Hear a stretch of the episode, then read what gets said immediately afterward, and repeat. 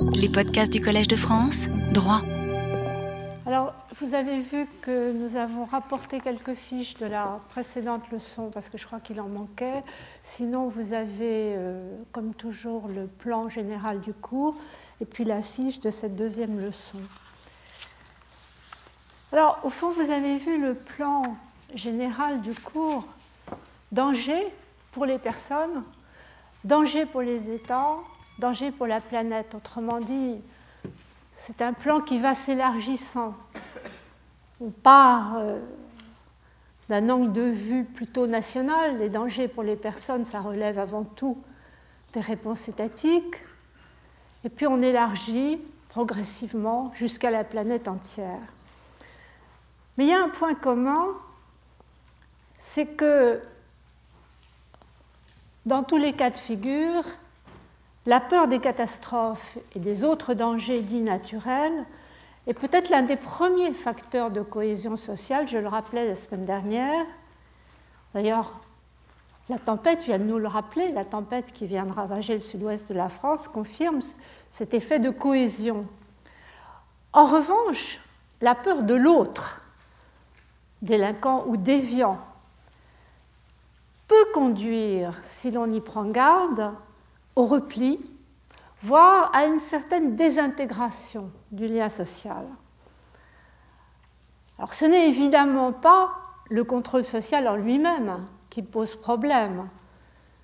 Je l'ai rappelé déjà, l'insécurité n'est pas seulement un sentiment, c'est une réalité, une réalité quotidienne, et les États ont le devoir de la combattre.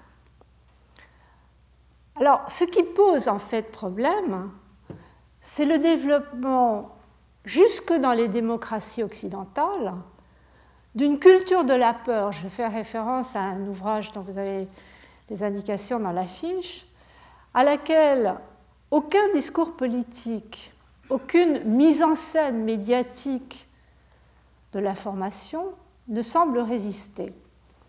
De ce point de vue, je dirais d'ailleurs que le discours euh, la semaine dernière du président Obama marque peut-être une rupture qui serait tout à fait la bienvenue si elle devait durer et se propager, parce que cette culture de la peur, qui été évidemment nourrie par les attentats de New York, puis de Madrid, puis de Londres, produit une double perturbation.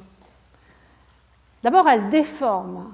Elle déforme la réalité. Pourquoi? Parce qu'elle est sélective le discours politico-médiatique, comme on dit, choisit en fait les formes d'insécurité sur lesquelles les citoyens devront se focaliser, parfois au détriment d'une compréhension générale qui intégrerait dans leur complexité tous les aspects, tous les divers aspects de la sécurité humaine. Et là, je renvoie au rapport de la Commission sur la sécurité humaine de l'ONU de 2003 qui montre justement cette complexité. La culture de la peur, elle a un autre effet négatif, c'est qu'elle transforme le contrôle social parce qu'elle appelle, comme le dit très bien Marc Crépon, de façon plus ou moins subliminale, à encore et toujours plus de protection, encore et toujours plus de sécurité, au risque d'en venir à sacrifier les libertés individuelles. Or, les statistiques montre que ces transformations du contrôle social ont peu d'effet. Peu d'effet sur une criminalité qui semble inhérente à toute société humaine. Si on prend en France les derniers chiffres rendus publics par le ministère de l'Intérieur tout récemment, les violences contre les personnes, malgré l'avalanche des lois répressives, auraient plutôt augmenté entre 2007 et 2008.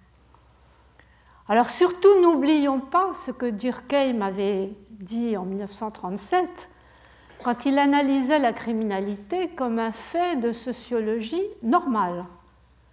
Normal pour une raison simple qu'il énonce ainsi, pour que la société puisse évoluer, il faut que l'originalité humaine puisse se faire jour. Or, pour que celle-ci, celle de l'idéaliste qui rêve de dépasser son temps, puisse se manifester, il faut que celle du criminel, qu'il dit au-dessous de son temps, soit possible. L'une ne va pas sans l'autre. Autrement dit, Le rêve d'un monde sans crime n'est autre que le cauchemar totalitaire d'une société qui aurait cessé d'évoluer. Et Durkheim concluait par une formule fameuse mais terriblement provocatrice en disant Le crime est donc nécessaire, il est lié aux conditions fondamentales de toute vie sociale et par cela même il est utile. Il allait peut-être un peu loin. Car les conditions dont il est solidaire sont elles-mêmes indispensables à l'évolution de la morale et du droit. Alors il sera obligé de préciser en note dans la deuxième édition qu'il n'avait pas eu l'intention de faire l'apologie du crime et il sera obligé de reconnaître qu'il est légitime de combattre le crime. Nous sommes d'accord là-dessus. Sommes d'accord, mais toute la difficulté, c'est de savoir comment, comment le combattre en ces temps où, camouflant son impuissance par un véritable déferlement compassionnel, là aussi je renvoie à un ouvrage que vous avez en note sur l'homme compassionnel, la politique pénale prétend même éradiquer le crime, supprimer jusqu'au risque de crime. Alors au nom d'un principe de précaution qu'on transpose de façon un peu étrange du droit de l'environnement au droit pénal, on en vient à l'abandon de la rationalité pénale traditionnelle, dite moderne, qui au fond se situe dans le prolongement des Lumières et qui s'était inscrite dans le discours officiel. Bien sûr, cette rationalité relevait sans doute d'un mythe, mais elle se donnait, je dirais, au moins comme idéal, l'objectif de responsabiliser le délinquant. Elle plaçait le libre arbitre au cœur de la responsabilité pénale. Elle refusait de séparer peine et mesures de sûreté et je dirais, elle s'efforçait d'exclure les formes extra-pénales d'internement administratif ou de surveillance policière qui rappelleraient de trop près les pratiques arbitraires de l'Ancien Régime.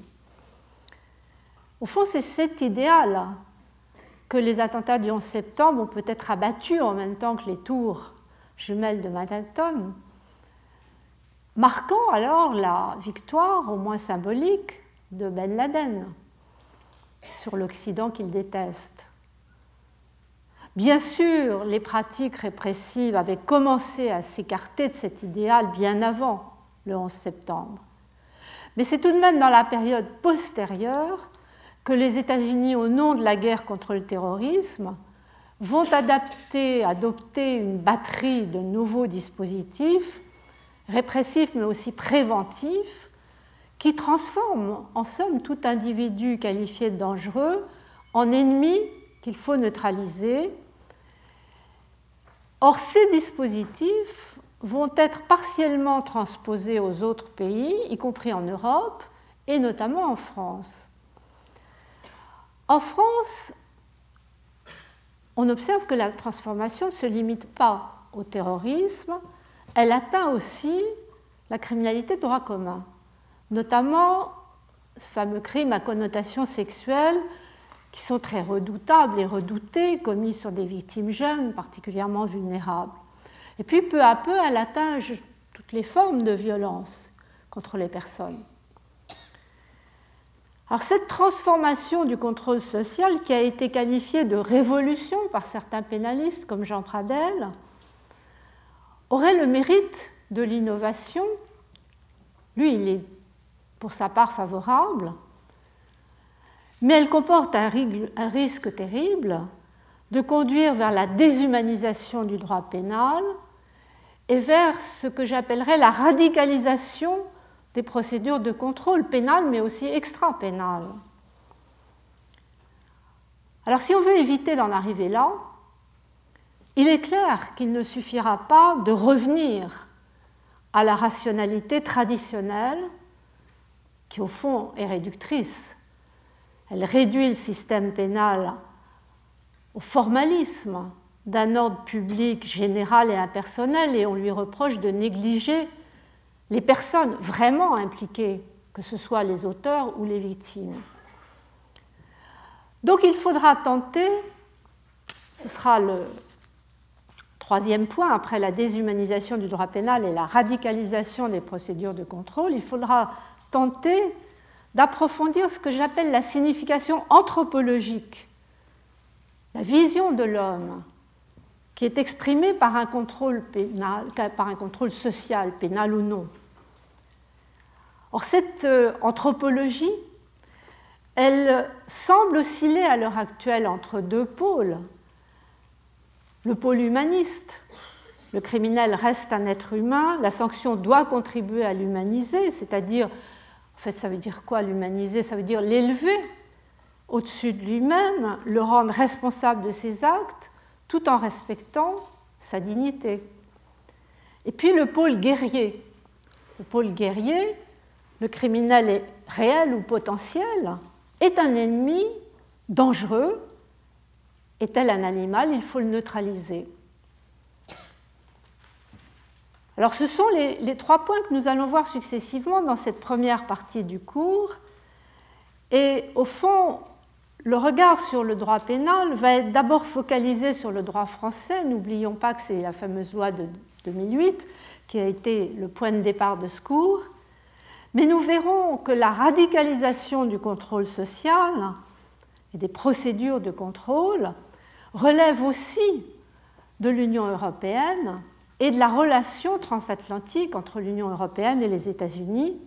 Et puis le troisième point, l'anthropologie guerrière ou humaniste, elle a une portée assez large, assez générale. Mais pour aujourd'hui, nous nous en tenons au premier aspect que j'ai appelé donc la déshumanisation du droit pénal. En fait, ce terme ne désigne pas seulement les formes extrêmes que nous avons d'ailleurs précédemment étudiées dans ce cours l'année dernière et il y a deux ans, les formes de torture, de peine ou de traitement inhumain ou dégradant.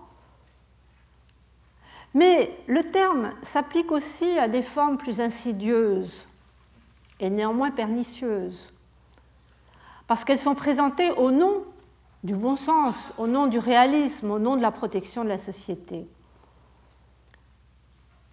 Alors ce débat n'est pas un débat nouveau. Le droit pénal dit moderne avait déjà été remis en cause à la fin du XIXe siècle au nom de l'efficacité pratique, au nom de la protection de la société, par la fameuse école positiviste née en Italie. Or, l'influence de l'école positiviste a marqué non seulement les régimes totalitaires, au début du XXe siècle, mais aussi certains pays démocratiques. Par exemple, la Belgique, en 1930, adopte une loi de défense sociale concernant les anormaux et les délinquants d'habitude. Mais il faut bien voir qu'à la différence du régime dualiste hitlérien, cette loi belge est appliquée par une jurisprudence qui reconnaît que les mesures de sûreté et de défense sociale ont aussi la nature de peine. Elles sont aussi ressenties comme telles. Et quand la loi a été remplacée en 1964, complétée en 2007, cette nature mixte a été confirmée. Alors pour ce qui est de la France, il n'y a pas eu de loi analogue, sauf en 1954 une loi sur les alcooliques dangereux, mais qui n'a jamais été vraiment appliquée. Mais il y a eu un mouvement de défense sociale dite nouvelle, qui était animé par le magistrat Marc Ancel et qui a cherché à concilier défense sociale et humanisme juridique. Ce qui va l'amener, d'ailleurs, c'est intéressant de regarder les trois éditions de son ouvrage. Dans la troisième édition, il va préciser que les mesures de pure défense sociale, qui seraient séparées des peines, ne sont pas souhaitables, ni du point de vue scientifique, ni du point de vue social. Et d'ailleurs, notre code pénal, dit nouveau code pénal, celui qui a été déposé en 1992 par Robert Badinter, voté et entré en vigueur en 1994, refuse, non, il a été rédigé sous la direction de Robert Badinter, mais il a été déposé, je rectifie, par Pierre Arpaillange. Il a été voté en 92, il est entré en vigueur en 94, eh bien, ce code refuse de séparer peine et mesures de sûreté. En fait, il privilégie la dénomination de peine, non seulement parce qu'elles sont ressenties comme telles par le condamné, mais encore pour éviter les dérives. Donc le code de 94 reste, comme celui de 1810, un code pénal au sens plein du terme. Et pourtant, la tentation renaît à présent, au nom de la défense de la société et de la protection des victimes potentielles, d'un contrôle social qui serait fondé exclusivement sur la dangerosité. Au risque de revenir, sinon à la rationalité scientiste de l'école positiviste du XIXe, du moins à une vision dualiste, très proche, qui pourrait bouleverser tout à la fois la notion de responsabilité et la notion de sanction. C'est ce que je voudrais essayer de vous montrer maintenant. En partant vraiment d'exemples français très précis et très récents. En termes de responsabilité, la fameuse loi de février 2008, elle introduit deux nouveautés. D'une part, elle permet de retenir en détention des condamnés qui ont fini d'exécuter leur peine. On les retient en raison de leur dangerosité, c'est-à-dire qu'on détache la dangerosité de la culpabilité, de la commission de l'infraction. Et puis d'autre part, elle permet de juger des malades mentaux qui étaient autrefois déclarés irresponsables, c'est-à-dire, c'est très subtil, de juger pour leur culpabilité matérielle, ils ont matériellement commis tel ou tel acte, des personnes auxquelles moralement la faute ne peut pas être imputée en raison de leur maladie mentale. Alors, comme le souligne Jean Pradel dans son commentaire au Dalloz, avec certaine candeur, ce sont les deux faces d'une même question, la dangerosité de certains criminels. J'ai envie de dire, ce sont surtout les deux faces d'un même discours qui est destiné à apaiser les victimes, à rassurer l'opinion, mais qui aboutit à vider la responsabilité pénale de sa signification première. Parce que cette responsabilité, elle va être prise entre une dangerosité sans culpabilité, une culpabilité sans imputabilité, ce qui veut dire qu'on abandonne le lien avec le libre arbitre et que la responsabilité perd ainsi sa fonction, que je rappelais il y a un instant, d'instituer l'homme, de l'élever au-dessus de sa condition biologique, d'humaniser en quelque sorte l'animal qui se cache derrière chacun de nous. Alors dangerosité d'abord sans culpabilité. La dangerosité en soi, ce n'est pas un concept nouveau. Déjà, dans l'exposé des motifs du Code de 1810, on évoquait l'état de dégradation du délinquant. Mais ce qui est nouveau, c'est d'en faire un concept détaché de l'infraction. C'est une évolution, c'est une transformation qui va se faire en plusieurs temps. D'abord, on va légitimer, après l'exécution de la peine, l'utilisation de mesures de surveillance, comme le fameux, bracelet électronique, placement sous surveillance électronique, ou encore le suivi socio-judiciaire, qui impose un certain nombre d'obligations, parmi lesquelles une obligation de soins. Ça, ça se fait progressivement à partir de la loi de 2005 sur la récidive avec deux lois de 2007. Mais la nouvelle étape en 2008, avec la rétention de sûreté, c'est de passer d'une surveillance à un enfermement à durée indéterminée, puisque c'est renouvelable indéfiniment. En France, il y avait un seul précédent, qui était la loi de 1885 sur la relégation. On envoyait les récidivistes ou les multirécidivistes outre-mer, mais cette loi a été abrogée depuis longtemps. Cela étant, la loi de 2008 va peut-être encore plus loin, car la mesure de rétention n'est plus réservée aux récidivistes, elle repose sur une dangerosité évaluée par une commission interdisciplinaire dont l'avis conditionne en fait la décision du juge. Alors le seul lien entre dangerosité et infraction pénale tient au fait qu'il y a eu une peine précédemment prononcée et exécutée pour une infraction. Une infraction qui fait partie d'une liste très large, une liste dans laquelle il y a au centre les fameuses infractions sexuelles, mais il y a bien d'autres violences contre les personnes. Et c'est cette liste qui laisse présumer qu'il y a une dangerosité derrière et qu'il faut garder le condamné en prison après l'exécution de sa peine. Alors ça pose évidemment un problème de preuve, et on peut faire une parenthèse à cet égard, car c'est aussi le problème auquel se heurte à l'heure actuelle à Guantanamo le gouvernement désireux de fermer le camp. Vous avez peut-être vu que le 22 janvier 2009, le décret présidentiel Executive Order prévoit que si un individu est encore détenu à l'échéance d'un an, au 22 janvier 2010, parce qu'il n'a été ni jugé ni libéré, il devra être envoyé dans son pays d'origine ou libéré ou, ou transféré vers un pays tiers ou un autre centre de détention aux États-Unis. Qu'est-ce que ça veut dire? Quel sera le statut donné à ceux qui ne peuvent être envoyés dans leur pays parce qu'ils risquent d'être torturés et qui seraient détenus aux États-Unis ou ailleurs, on parle beaucoup de détention en Europe, pour leur seule dangerosité. Est-ce qu'ils ont une sorte de droit d'asile, mais un asile qui serait placé sous surveillance Ça reste tout à fait imprécis.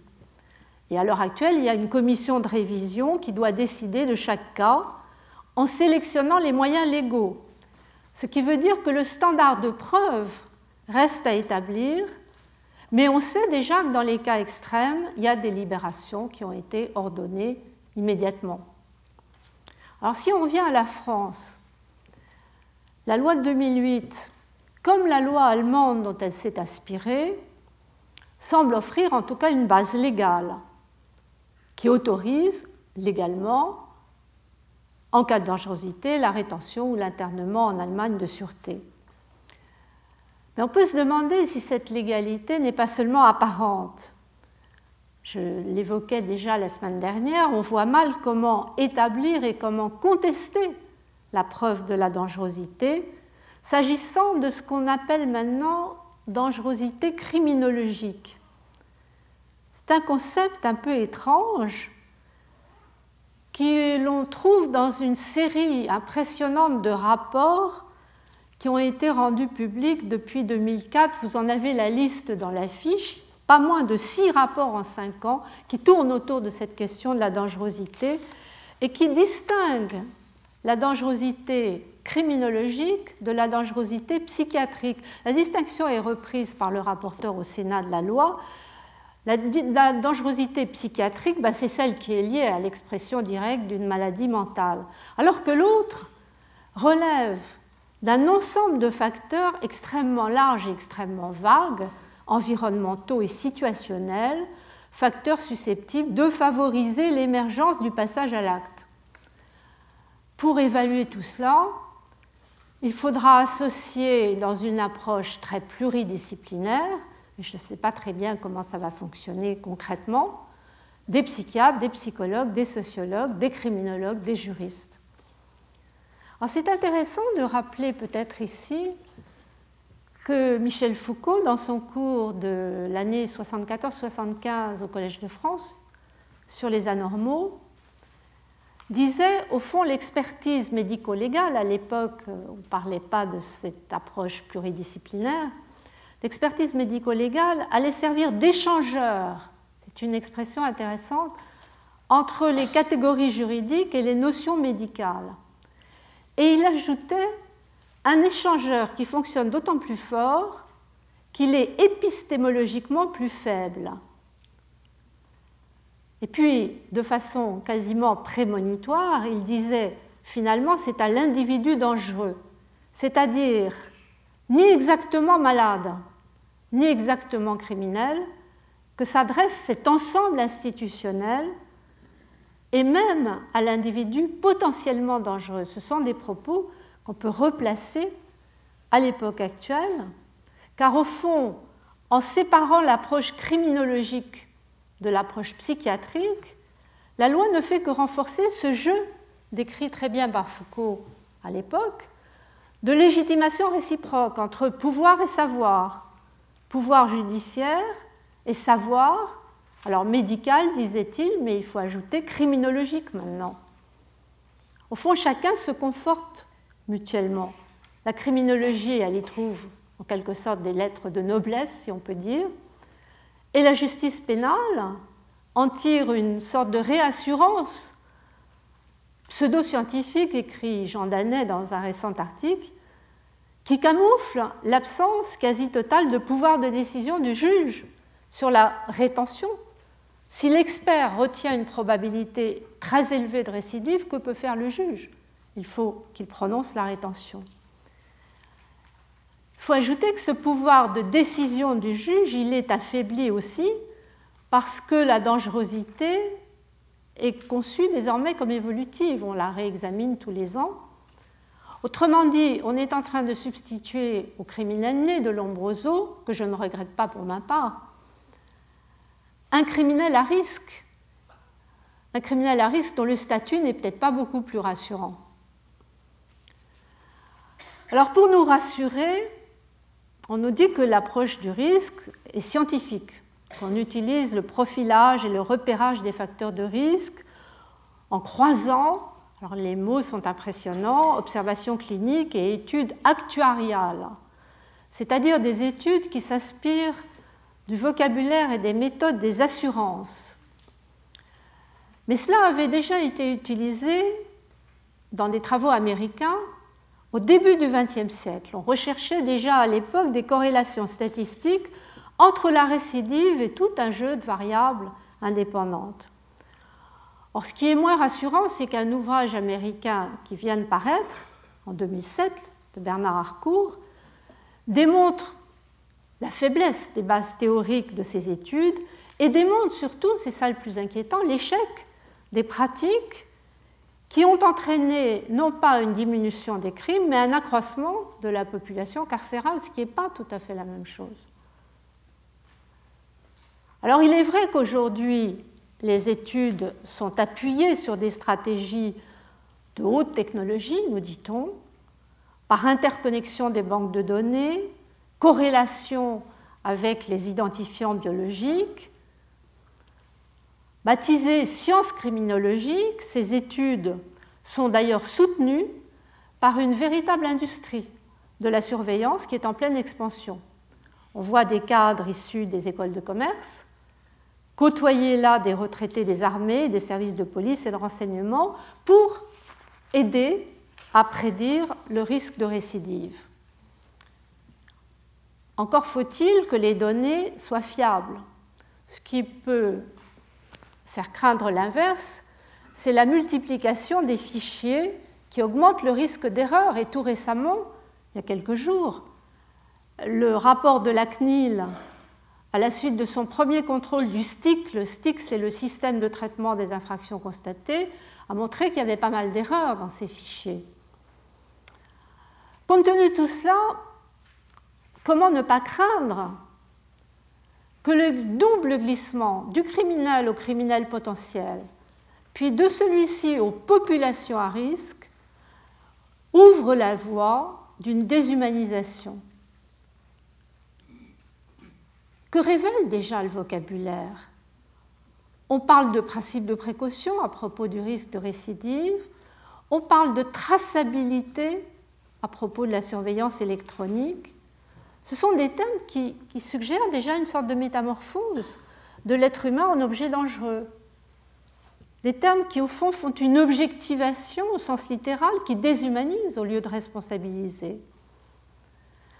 À cet égard, il y a une thèse qui a été récemment publiée sur la dangerosité en 2005, qui me paraît significative, pour ne pas dire incongrue, car dans cette thèse, l'auteur essaye de donner un vernis légal à ces pratiques en se lançant dans la recherche de ce qu'il appelle une présomption d'innocuité.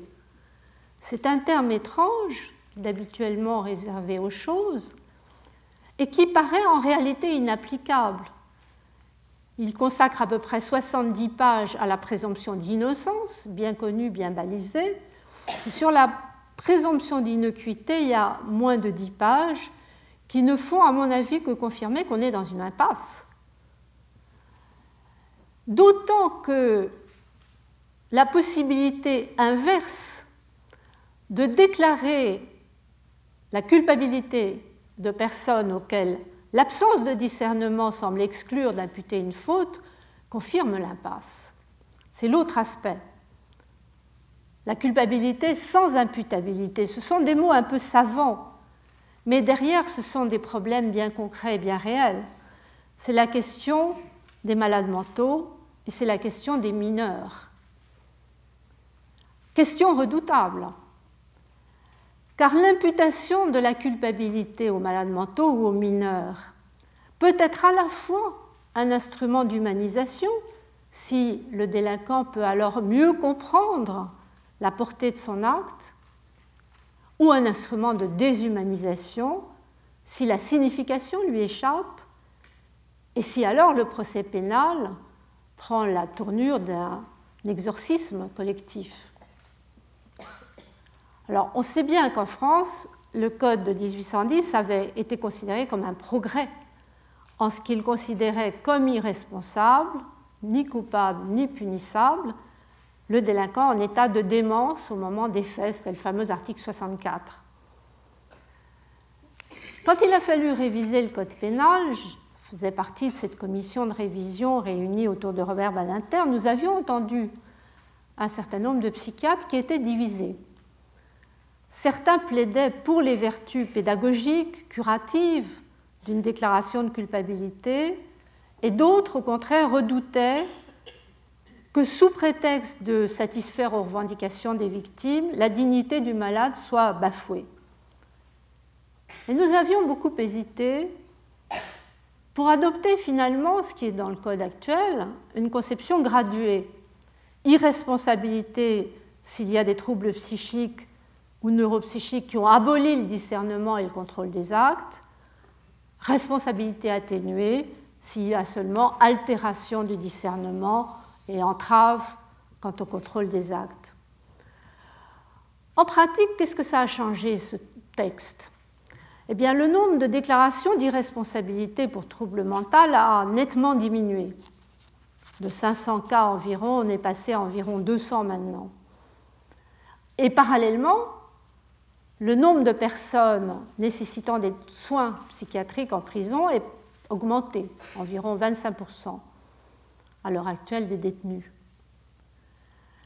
Alors maintenant, la loi de 2008, elle est présentée comme une nouvelle étape qui introduirait une dissociation entre l'imputabilité matérielle et psychologique. Et en même temps, elle permettrait de tenir une audience avec le malade mental. Ce qui pose une question double. D'abord, au plan médical, est-ce que l'audience a des vertus thérapeutiques? Comme je vous l'ai dit, les psychiatres que nous avions entendus semblaient partager. À l'heure actuelle, la majorité semble s'y opposer, d'autant que l'argument qui est mis en avant n'est pas tellement de faire comprendre au délinquant son acte, que de répondre à une demande des victimes, de faciliter le travail de deuil des victimes. Et les psychiatres, pour la plupart, réfutent cette conception de la justice comme un lieu cathartique. Mais l'autre difficulté, c'est la contradiction avec le principe qui a été rappelé plusieurs fois par le Conseil constitutionnel, notamment en 1999, que toute infraction pénale comporte un élément moral et que la culpabilité ne saurait résulter de la seule imputation matérielle des faits.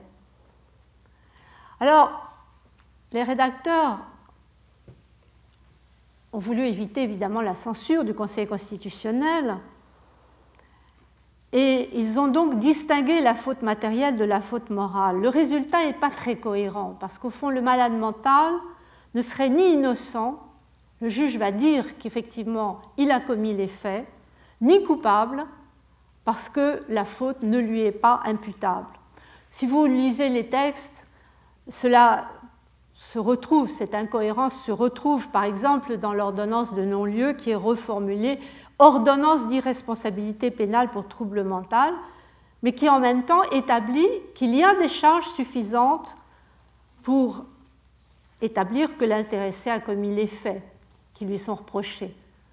Donc, ni coupable ni innocent. La question est troublante. Si on réfléchit maintenant sur le cas des mineurs, c'est un peu différent.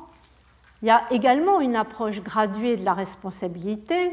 Le seuil, la majorité pénale, c'est 18 ans, mais c'est seulement un maximum. En dessous, la culpabilité qui conditionne le prononcé d'une peine peut être imputée à des mineurs, mais à une condition qui paraît logique, qu'ils soient capables de discernement. Donc là, il n'y a pas de rupture au sens de ce que nous avons vu pour les malades mentaux. Mais le problème, c'est que depuis 2002, ce qu'on a appelé la loi Perbenin, en fait, le législateur n'a cessé d'abaisser le seuil d'âge qui conditionne le prononcé d'une peine. Et du coup, il affaiblit le sens profond des notions de discernement et d'imputabilité chez un être qui est encore en devenir, qui est encore en transformation. Par exemple, la loi de 2007 sur la récidive permet d'écarter sans motivation l'atténuation de la responsabilité et d'infliger aux mineurs récidivistes des peines minimales, ce qui est une mesure exceptionnelle en Europe. Et comme vous le savez, parce que la presse en a beaucoup parlé, le rapport Varinard qui a été déposé en décembre 2008, et qui ne tient pas beaucoup compte des critiques du haut commissaire européen aux droits de l'homme sur le droit français des mineurs, proposait de prononcer, de permettre de prononcer une sanction pénale dès l'âge de 12 ans au lieu de 13 ans et de faire juger les mineurs par le tribunal correctionnel au lieu des juridictions spécialisées. En fait, il y a eu apparemment un recul sur la question du seuil d'âge, mais le gouvernement envisage toujours la fameuse réforme de l'ordonnance de 1945, et on peut craindre que cette réforme aboutisse au résultat que l'on peut observer pas loin de chez nous, en Grande-Bretagne. Vous avez un article récent très documenté d'Olivier Kahn sur le régime applicable aux mineurs, le régime pénal applicable aux mineurs au Royaume-Uni, qui montre le durcissement progressif des, lois pénales et qui conclut le principal effet réside dans le sacrifice d'un nombre toujours plus élevé des adolescents les moins socialisés, que le législateur, c'est ça le point inquiétant, ne traite plus que comme des menaces qui doivent être circonscrites. Donc le vieil objectif d'éducation est très loin, ce sont des menaces qui doivent être circonscrites. Alors au fond, on, rejoint par là le diagnostic du sociologue Laurent Mucchielli quand il écrit sur la frénésie sécuritaire, sa démonstration est assez forte, il faut la lire dans le détail, parce qu'il donne des exemples pour démontrer que cette frénésie sécuritaire repose sur un diagnostic qui n'est ni neutre, ni objectif, ni fondé. Pourquoi? Pour toute une série de raisons. Il ne rend pas compte des éléments de statistiques disponible, il dissimule ce qui ne colle pas, entre guillemets, avec la démonstration souhaitée, il s'empare de cas exceptionnels pour les présenter comme des modèles généraux, et finalement, il conclut à de telles déformations, à énoncer de telles déformations, qu'on peut parler dans certains cas de véritable contre-vérité. Au fond, tout se passe comme si les nouvelles pratiques dangerosité sans culpabilité, culpabilité sans imputabilité, était moins le résultat d'une sorte de travail de réflexion délibérée et approfondie sur la signification du droit pénal et de la responsabilité pénale qu'un simple substitut. Un substitut par rapport au véritable enjeu qui reste une sorte d'incapacité du système pénal à réduire l'écart entre l'objectif essentiel ou les objectifs essentiels de la sanction Et puis les conditions réelles d'exécution des sanctions, ça reste le problème majeur et il reste non résolu. Alors ce qui nous amène à la question des sanctions.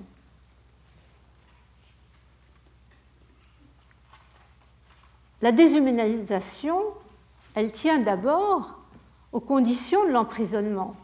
On sait bien que dans les prisons sont regroupés donc des récidivistes réels et potentiels, à tel point que la surpopulation exclut quasiment toute forme de réinsertion, à tel point que le séjour en prison continue d'affaiblir, au lieu de la renforcer, la capacité des êtres humains à se prendre en charge. Et la situation française n'est pas très brillante de ce point de vue. On sait que le taux de suicide en prison est l'un des plus élevés. Alors il y a eu fort heureusement, par une loi de octobre 2007, la création d'un contrôleur général des prisons qui a pris ses fonctions un peu plus tard en 2008. Mais la situation reste très préoccupante, à tel point que le Conseil d'État tout récemment s'en est alarmé. Il a tenu, ce qui est exceptionnel, une conférence de presse en décembre dernier, c'est pas très vieux, pour présenter une série de décisions, sept décisions en un mois et demi, par lesquelles il renforce le contrôle donc des juridictions administratives sur l'administration pénitentiaire. Mais il le renforce parce qu'il y a un sérieux besoin de le renforcer. Mais la déshumanisation, elle ne tient pas seulement aux conditions de l'emprisonnement, elle relève aussi de la conception même de la sanction. Et c'est ça qu'il faut examiner de plus près. Dès lors que l'objectif de lutte contre la récidive est au centre maintenant de la politique pénale, au risque de provoquer un double mouvement qui peut sembler un peu contradictoire, parce que d'un côté, au nom de la lutte contre la récidive, on remet en cause, au motif d'un prétendu laxisme des juges, le principe de l'individualisation de la peine. Et puis d'un autre côté, toujours pour lutter contre la récidive, il y a promotion, dans le prolongement du concept de dangerosité, de ces mesures de sûreté. Il y a non seulement promotion, mais autonomisation de ces mesures. Alors, essayons de réfléchir sur ces deux aspects et de voir ce qu'ils signifient malgré leurs contradictions apparentes. Pourquoi est-ce qu'ils se produisent en même temps? Alors, la désindividualisation de la peine, c'est une réponse à la récidive. Il est vrai que la récidive, je crois que c'est Pierrette Poncelat qui l'écrivait dans son article, est quelque chose d'insupportable pour le pouvoir politique parce qu'elle renvoie le système pénal à son échec. Elle est insupportable aussi pour la population, bien sûr. Mais la réponse, c'est cette espèce d'avalanche de lois contre la récidive, qui se veut affichage de la force, n'est peut-être que le signe d'une certaine impuissance. On a eu l'extension du bracelet électronique et du suivi, de contrôle du suivi socio-judiciaire en 2005. Et puis, en 2007, on aura une solution qui consiste à fixer des peines minimales. Des peines minimales, ce qu'on a appelé quelquefois des peines planchées. En fait, ce sont des peines dont le juge ne peut s'écarter que par une décision spécialement motivée par référence à des critères très restrictifs. L'histoire de ces peines planchées témoigne en tout cas d'une belle obstination car elles avaient été proposées par le ministre de l'Intérieur dès 2003 et refusées alors par le gouvernement. Elles ont été reprises en 2004 sous forme d'une proposition de loi, mais écartées par le ministre de la Justice, puis réintroduites par un amendement lors du vote de la loi sur la récidive de 2005 et encore rejetées par le Parlement. Elles étaient écartées dans le rapport présidé par Jacques-Henri Robert sur la récidive remis au ministre de la Justice en juin 2007. En juin 2007 et finalement, les peines planchées vont être bel et bien adoptées quelques mois plus tard, le 10 août 2007, par le législateur.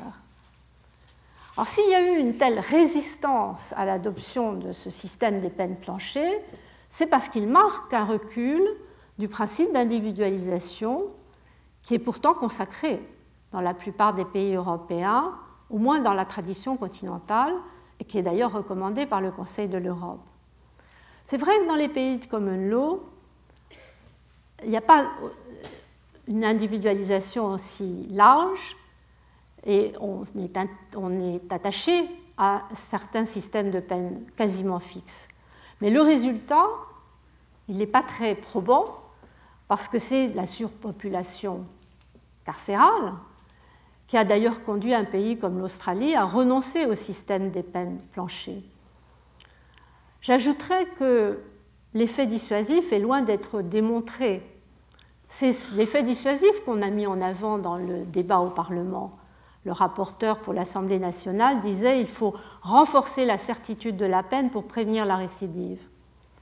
Tout le monde est d'accord avec ça.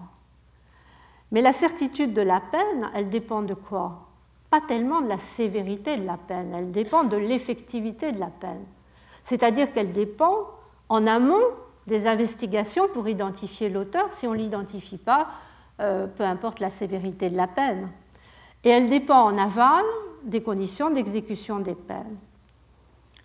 Alors, dans une telle perspective, on comprend mal que le Parlement n'ait pas plutôt choisi de procéder à une évaluation. Ça avait été proposé par la commission présidée par Jacques-Henri Robert, commission d'analyse et de suivi de la récidive. Ils avaient proposé de créer un observatoire permanent et indépendant qui serait chargé d'évaluer les résultats de ces réformes pénales à répétition et de systématiser les comparaisons avec les autres pays et les résultats des voisins.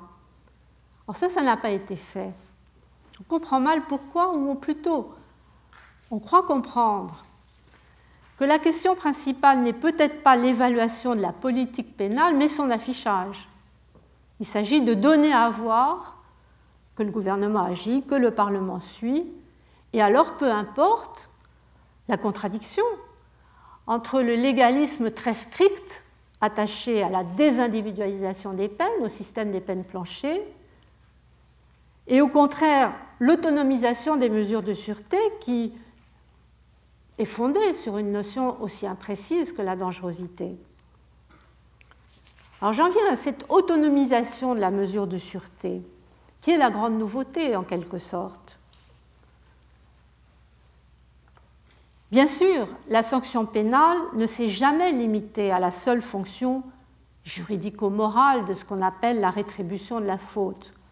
D'ailleurs, la plupart des manuels de droit pénal attachent à la peine une fonction à la fois morale et utilitaire.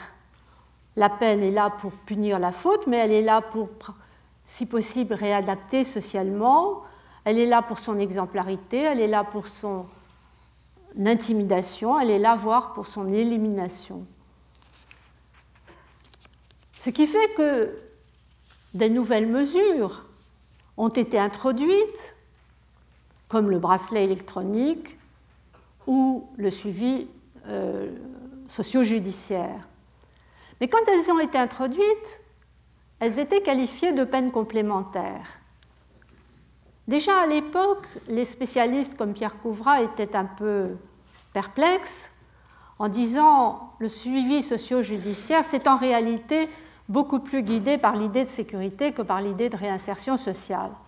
Et déjà à l'époque, en 1998, il déplorait que les solutions proposées attribuent aux juges en quelque sorte des dons de devin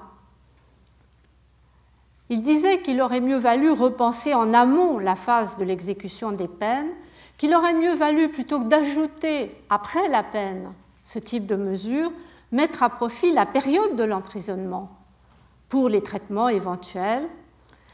Et il concluait à l'époque, peut-on et doit-on maintenir un contrôle social au-delà de la peine exécutée ben, La réponse, on la connaît maintenant, puisque ces formes de surveillance et désormais la rétention elle-même sont possibles après l'exécution de la peine.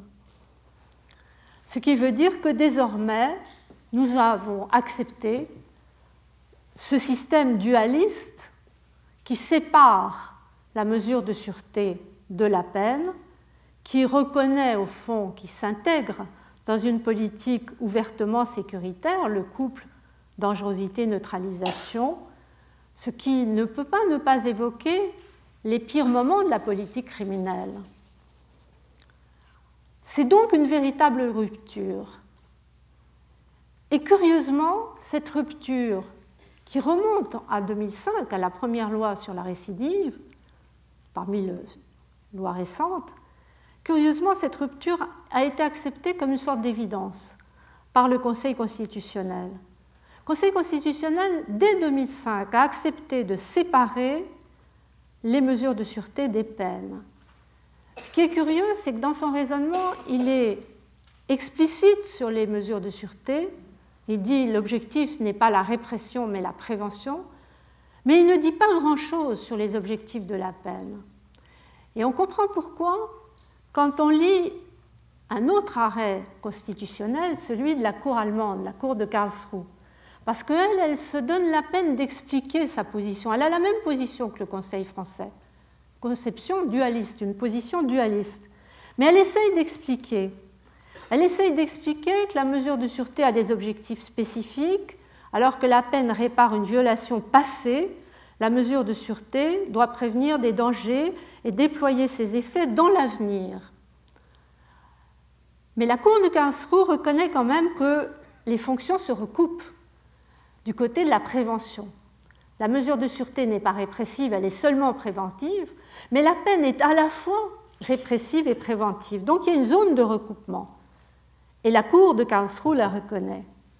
Mais finalement, après de longs développements, elle conclut que la différence doit être maintenue. Donc elle conclut à la position dualiste en disant mais il faut en effet montrer tant à la personne en détention de sûreté qu'à la population que la mesure de sûreté revêt le caractère d'une mesure préventive spéciale. C'est son dernier argument et on peut penser qu'il est bien faible. D'autant qu'on se souvient, vous vous souvenez peut-être de l'exemple allemand que j'avais cité la semaine dernière, l'affaire Mucke, qui est maintenant pendante devant la Cour européenne des droits de l'homme. C'était une personne condamnée pour euh, euh, tentative de meurtre et vol à main armée à une peine de 5 ans d'emprisonnement en 1986. Personne qui en 2009 est toujours en prison par le jeu de cet internement de sûreté. Donc on peut rester perplexe devant cette position dualiste des deux cours constitutionnelles. Et d'ailleurs, l'étude qu'en fait Michel van de Kerkhove tout récemment dans la revue de sciences criminelles conclut à la relativité et à la fragilité des différences entre peine et mesures de sûreté. J'ajouterai que la fragilité dont il fait état, elle est marquée aussi par une certaine désinvolture, une certaine désinvolture à l'égard des résultats concrets. On a l'impression qu'on accumule des réformes sans évaluer leur mise en œuvre. Et du coup, on a le sentiment que l'écart se creuse entre le discours et les pratiques. Il y a toujours un écart entre le discours et les pratiques, mais plus ou moins important. Car au fond, là, le discours est peu argumenté. Il repose sur quelques poncifs relatifs, toujours les mêmes thèmes, l'augmentation de la criminalité, la détresse des victimes. Mais c'est un discours qui favorise peut-être certaines confusions, voire certaines illusions. Confusions qui sont relevées très bien dans leur article par les psychiatres que je cite à la fin de l'affiche, messieurs Sénon et Manzanera. Confusion entre, par exemple, le traitement au sens médical du terme. Un traitement, ça se limite à des cas pathologiques. Un traitement, ça suppose une participation volontaire. Et puis le traitement qui est maintenant imposé aux récidivistes, qu'il vaudrait mieux nommer, disent-ils, accompagnement médico-psycho-éducatif, car c'est en fait un traitement obligatoire et pluridisciplinaire. Donc on s'éloigne de l'idée du traitement médical pour aller vers une sorte de conception sui generis. Ça, c'est la confusion. L'illusion, c'est que en rendant ce traitement obligatoire et bien au-delà des crimes à connotation sexuelle, la loi laisse penser que l'on luttera efficacement contre la récidive, ce qui est loin d'être démontré à l'heure actuelle. Quant aux pratiques, il y a de quoi s'inquiéter, vu les mésaventures de l'injonction thérapeutique qui a été prévue depuis 1998, mais qui était prévue bien avant la loi de 1954 sur les alcooliques dangereux, la loi de 1970 sur les toxicomanes, et qui est restée très peu appliquée. À l'heure actuelle, les psychiatres s'étonnent que les nombreuses difficultés de mise en œuvre de l'injonction thérapeutique, alors la nouvelle, celle de 98, n'aient pas été officiellement actées par le législateur. Avant de les étendre à d'autres criminalités que la criminalité sexuelle, n'aurait-il pas fallu évaluer les difficultés qui sont, disent-ils, dénoncées par tous les acteurs de terrain? Alors ils en font une énumération qui paraît impressionnante de ce qu'ils appellent les carences actuelles. Défaut de formation des équipes de soins aux psychopathies du passage à l'acte, disent-ils. Ils ajoutent surcharge, défaut de moyens, difficulté du travail en milieu carcéral pour les équipes hospitalières intervenant dans les prisons. Et enfin, toujours le même grief, l'absence d'évaluation des programmes de, mise en, de prise en charge. Au total, il conclut, on a là une longue liste de questions qui n'ont pas été travaillées à ce jour, qui n'ont été travaillées ni au niveau sanitaire, ni dans le cadre de l'articulation avec la justice. Et il faut un appel à la prudence du législateur. Pour une fois, pensons un temps avant d'agir.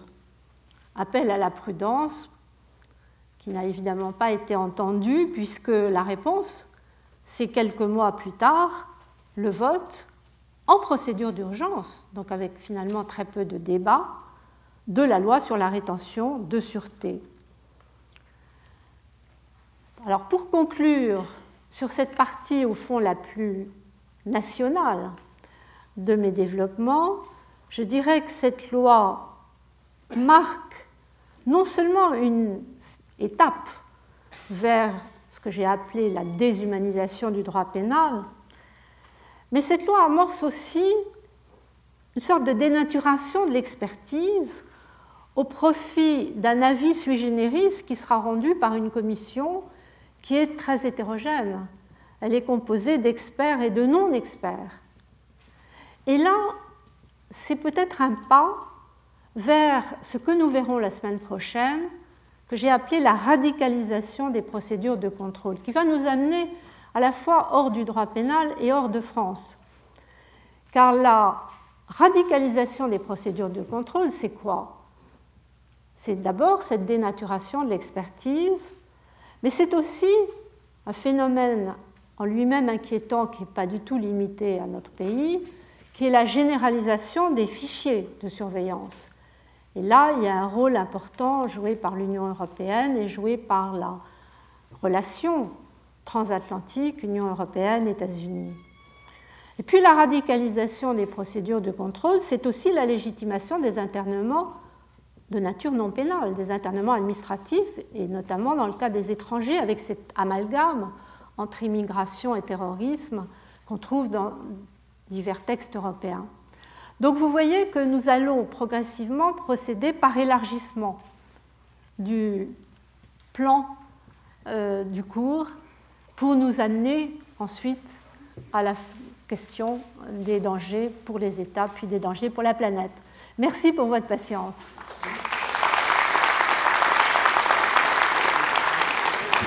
Retrouvez tous les podcasts du Collège de France sur www.collège-de-france.fr.